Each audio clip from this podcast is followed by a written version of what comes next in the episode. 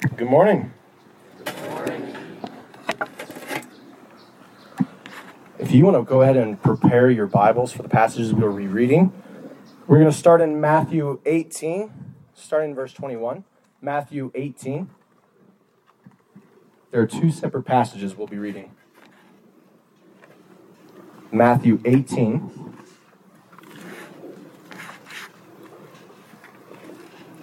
And 1 Samuel 24.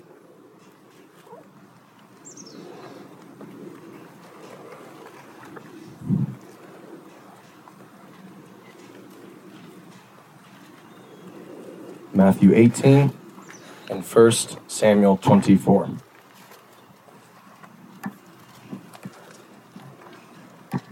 I'm a pacer when I talk, so I'm going to try my best to contain it to this. my first question for you all show of hands, have you ever heard of the phrase cancel culture? Raise it up if you, if you know it. Yeah, few of us know, few of us don't, and that's fine. The topic of today's lesson is how the world has that tension with our new home because the world creates anger and bitterness, and I'm showing you how the Lord forgives. So the two difference between anger and forgiveness. So that's that's the topic of it.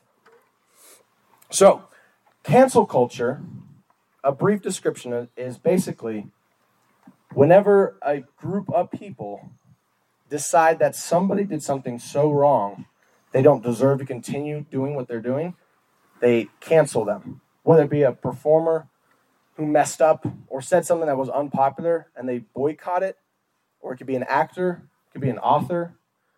But the reaction that the world has towards things like that is to cancel.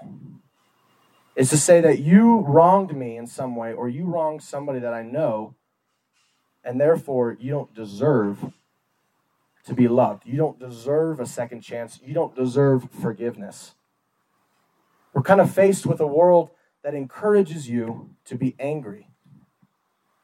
It encourages you to show love by shaming other people to support another group.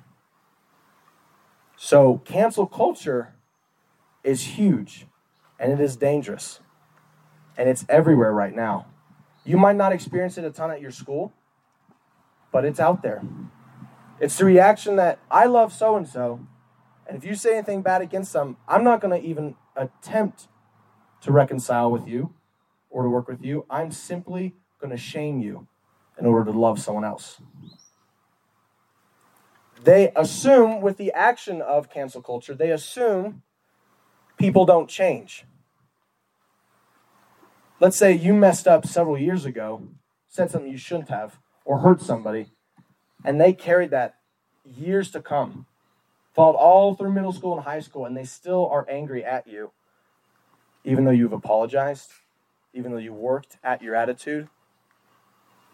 But this idea of anger and bitterness that the world has subconsciously says people don't change. They deny that we have a Lord that works in our hearts. And in fact, just says, You messed up. You're wrong for that. In the other lessons, we talked about how much the world pushes that it's your destiny that you create, that it's your control, that it all rides on your performance. Therefore, when you fail, you are the wrong and you can't change. You've already shown your identity through your actions. That's what the world thinks. And how, of course, would that lead anywhere else other than anger? When you mess up, there's so much anger towards other people because it feels right for them. Because forgiveness is not something the world promotes to us. The world promotes a harsh and hypocritical way of dealing with its problems. Let me say that again. The world promotes a harsh and hypocritical way of dealing with its problems. It shames you for messing up as if they don't mess up themselves. They are hypocritical by pointing at you and saying, You messed up, you don't deserve this, while they're trying to hide all their insecurities and their wrongdoings. Does that make sense? That tension between, I'm dealing this in a harsh way by shame and by saying you cannot change and that you are your mistakes. But I'm all right. I'm the warrior that's fighting for justice. So that's the culture that we have in the world, and I want to show us today why Christians simply cannot act that way. An example, a real world practical example, is there was a uh, comedian who was asked to perform and host an award show back in 2019. And when that was publicly announced, Twitter outrage poured in because people were resurfacing tweets from 10 years ago that he said. And he offended a group of people with his jokes. As a professional comedian, that was just something that he kind of an aim of his was to be edgy. So he made these jokes 10 years ago and has actually publicly addressed them in the years to come after that. But then when it was announced that he was hosting, so much outrage of people saying, This is a bad person. Don't have him on the show. And the show gave him an ultimatum. They said, You either apologize for your jokes that you did 10 years ago, or you won't host for us. And he said, I already apologized. We already moved on. I admitted that that was an insensitive joke that I made. I recognized it. And he said, No, I'm not going to apologize again. Because what kind of apology is it if you go to someone and say, I am actually sorry, I messed up, will you please forgive me? And they say, Yes. But five years later, they bring it up again. Is that true forgiveness? Or are you going to live the rest of your life with the potential in the back of your head, the anxiety that we talked about Tuesday, that they're still mad at me? True forgiveness doesn't hold on to things like that. Cancel culture says you did wrong 10 years ago, you're probably not better. You messed up, you're probably going to mess up again. And therefore, we don't want anything to do with you. They deal with it in a harsh and hypocritical way, as if they haven't done anything wrong in their past. And the world does nothing but to promote that. So, as Christians, we have a much, much different and higher calling of, attitude to show towards others because of the way that we've been loved.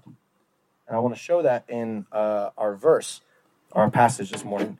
Can we please open up to Matthew 18?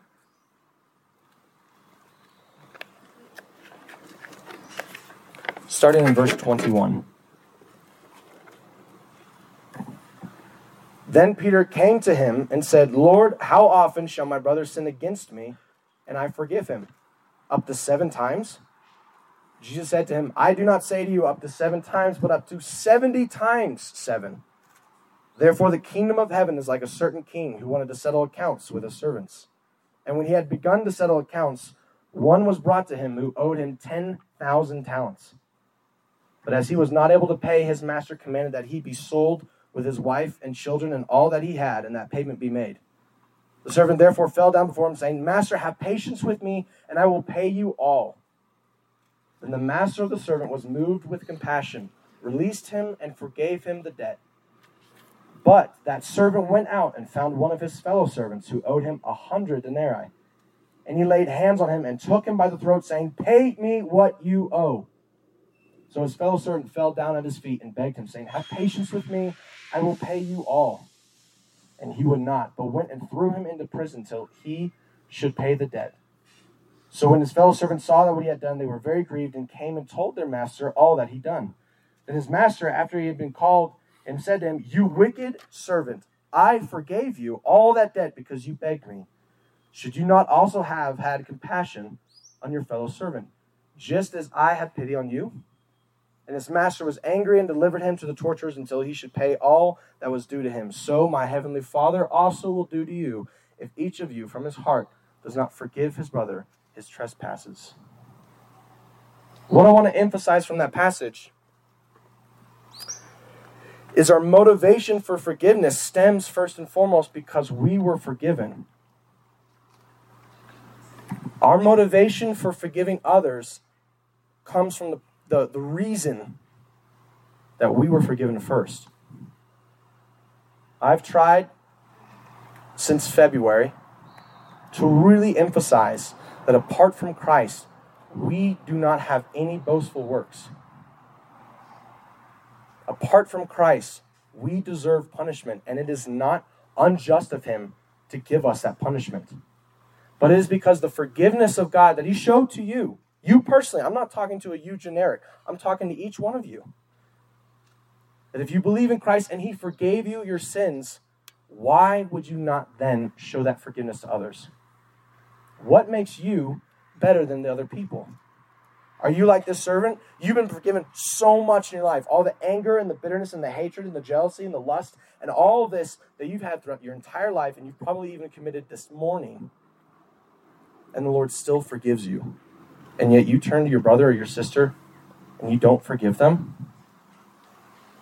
As Christians, we are supposed to be filled with this love of wanting to love one another and show them the love that Christ gave to us. We forgive others because we were first forgiven. Same thing with the passage that we were loved. We love because we were loved first. That's where my motivation comes to loving you. It's because I don't deserve love, and yet God outpours it every day to me. Therefore, why am I withholding my love to you guys? Think about that. Think about the times that you haven't extended love or forgiveness towards someone who wronged you and think about why that was. Why we hold so much that bitterness in our heart. And we didn't recognize that the Lord forgave us way more than anything we've had to forgive others. Should that not motivate us to want to show that? Especially to a non believer who wrongs you, who says something, who mocks you, whatever it might be, you show grace and forgiveness to them, that's powerful. That shows that you have some other motivation that they don't possess. And that's true because we have Christ. And He's our motivation for forgiving. The next passage we're reading, 1 Samuel 24.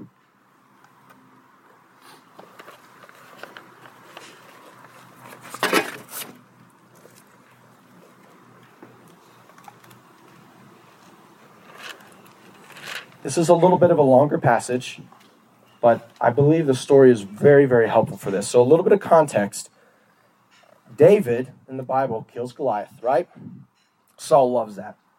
Saul then loves David, brings him in, makes him the chief of the army, and David is great in that position. So great, in fact, that when people come back, the women are singing in the streets, singing praises, and they say, Saul has killed his thousands, and David has ten thousands. And Saul, right here, hears that and just gets so angry and jealous that David, who's not the king, is getting so much more praise and adoration than he is. So, as one naturally does when they're angry, they seek to kill him. It's a very extreme reaction. He actually throws a spear at David. So, this is the context behind this. David is fleeing from Saul because Saul is trying to kill him based on the anger and the bitterness and the jealousy that he possesses. Okay, that's the context leading to this passage. All right, chapter 24. Now it happened when Saul had returned from following the Philistines that it was told him, saying, Take note, David is in the wilderness of En Gedi. Then Saul took 3,000 chosen men from all Israel, and he went to seek David and his men on the rocks of the wild goats.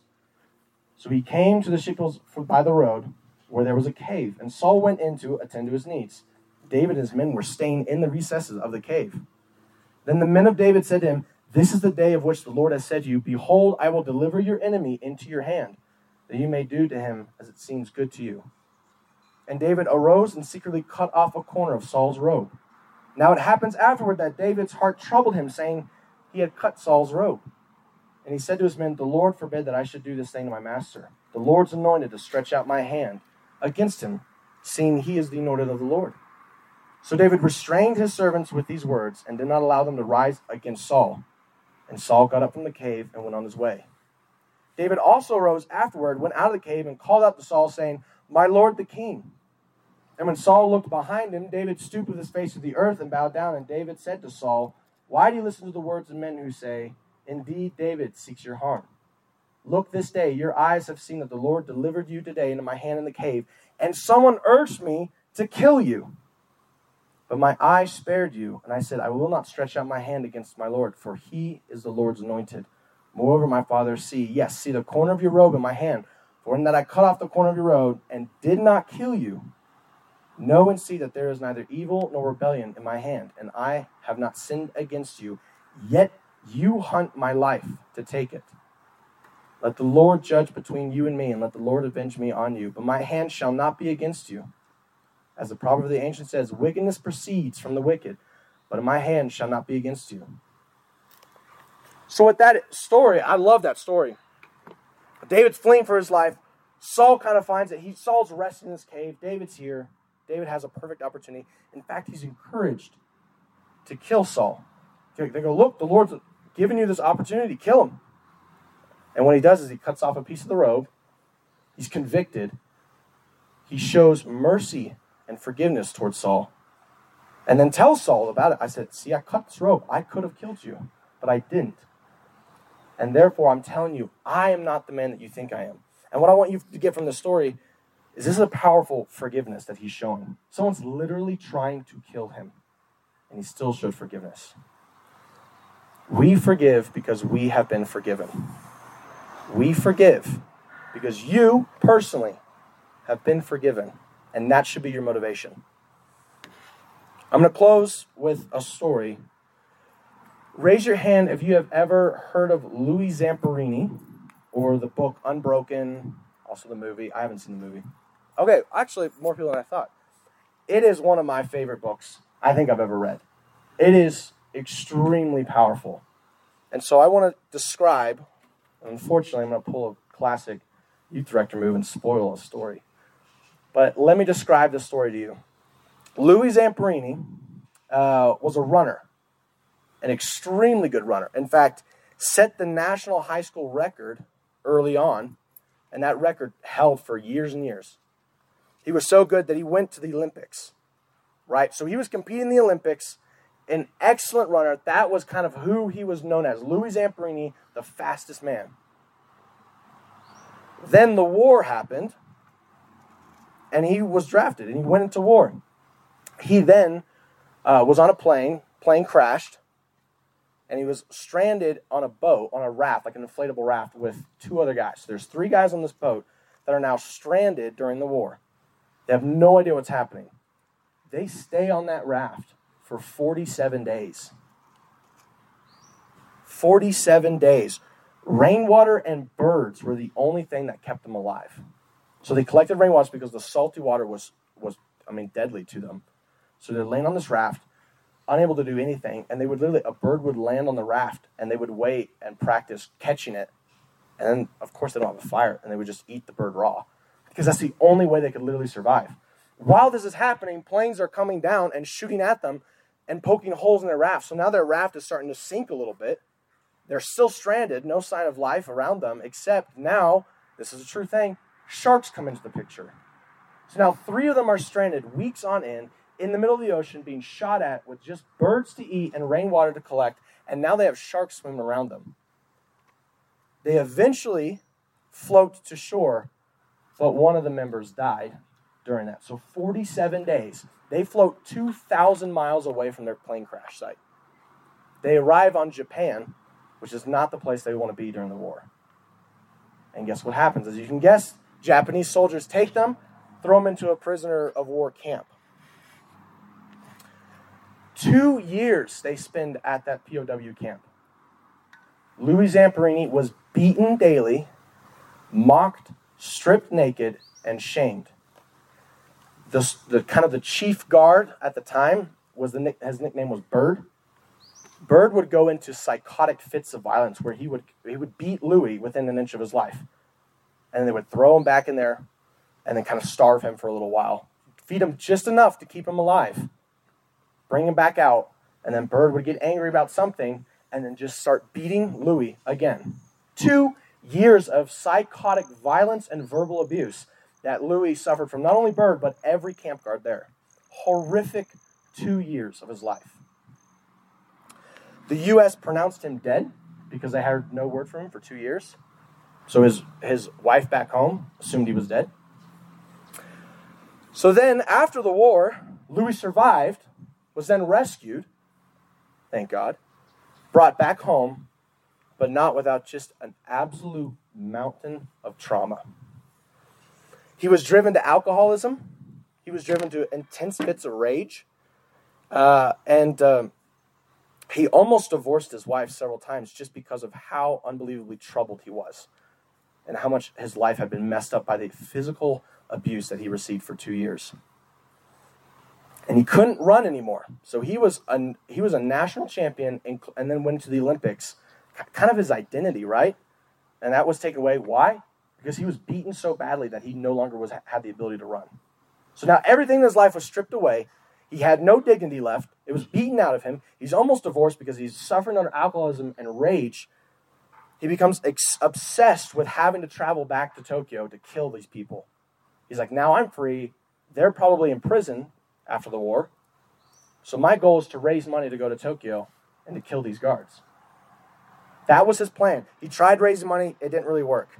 His PTSD was so bad. Get this.